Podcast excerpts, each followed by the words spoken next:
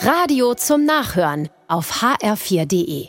Wie oft ist es mir jetzt schon so ergangen, dass ich einen Sonntag oder sogar ein ganzes Wochenende nicht wirklich vor die Tür gekommen bin. Außer mal für einen kleinen Viertelstunden-Spaziergang vielleicht. Dabei weiß ich, wie gut mir das tut, wenn ich was anderes sehe. Gerade in der dunklen Jahreszeit. Und gerade wenn sich bedrückende Nachrichten aus der ganzen Welt häufen.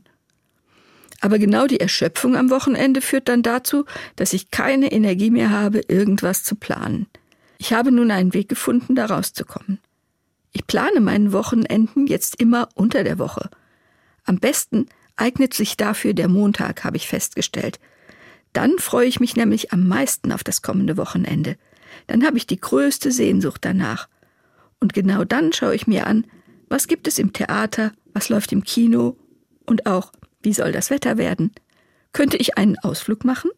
Manchmal besorge ich schon vorher Theater oder Fahrkarten. Wenn ich die nämlich schon mal habe, dann muss ich ja wohl auch gehen, denke ich mir. Gerade Theater tut mir immer sehr gut. Es zeigt mir, dass wir in unserer Zeit nicht allein sind. Es gab immer dunkle Zeiten und es gab immer wieder helle Zeiten. Das Theater verbindet mich über Zeit und Raum mit anderen Menschen. Menschen haben diese Stücke geschrieben, Regisseure haben sich davon angesprochen gefühlt, Schauspieler sind in die Rollen geschlüpft und empfinden Höhen und Tiefen in ihrem Innersten. Für eine Weile bin ich in einer anderen Welt und spüre, ich bin nicht allein.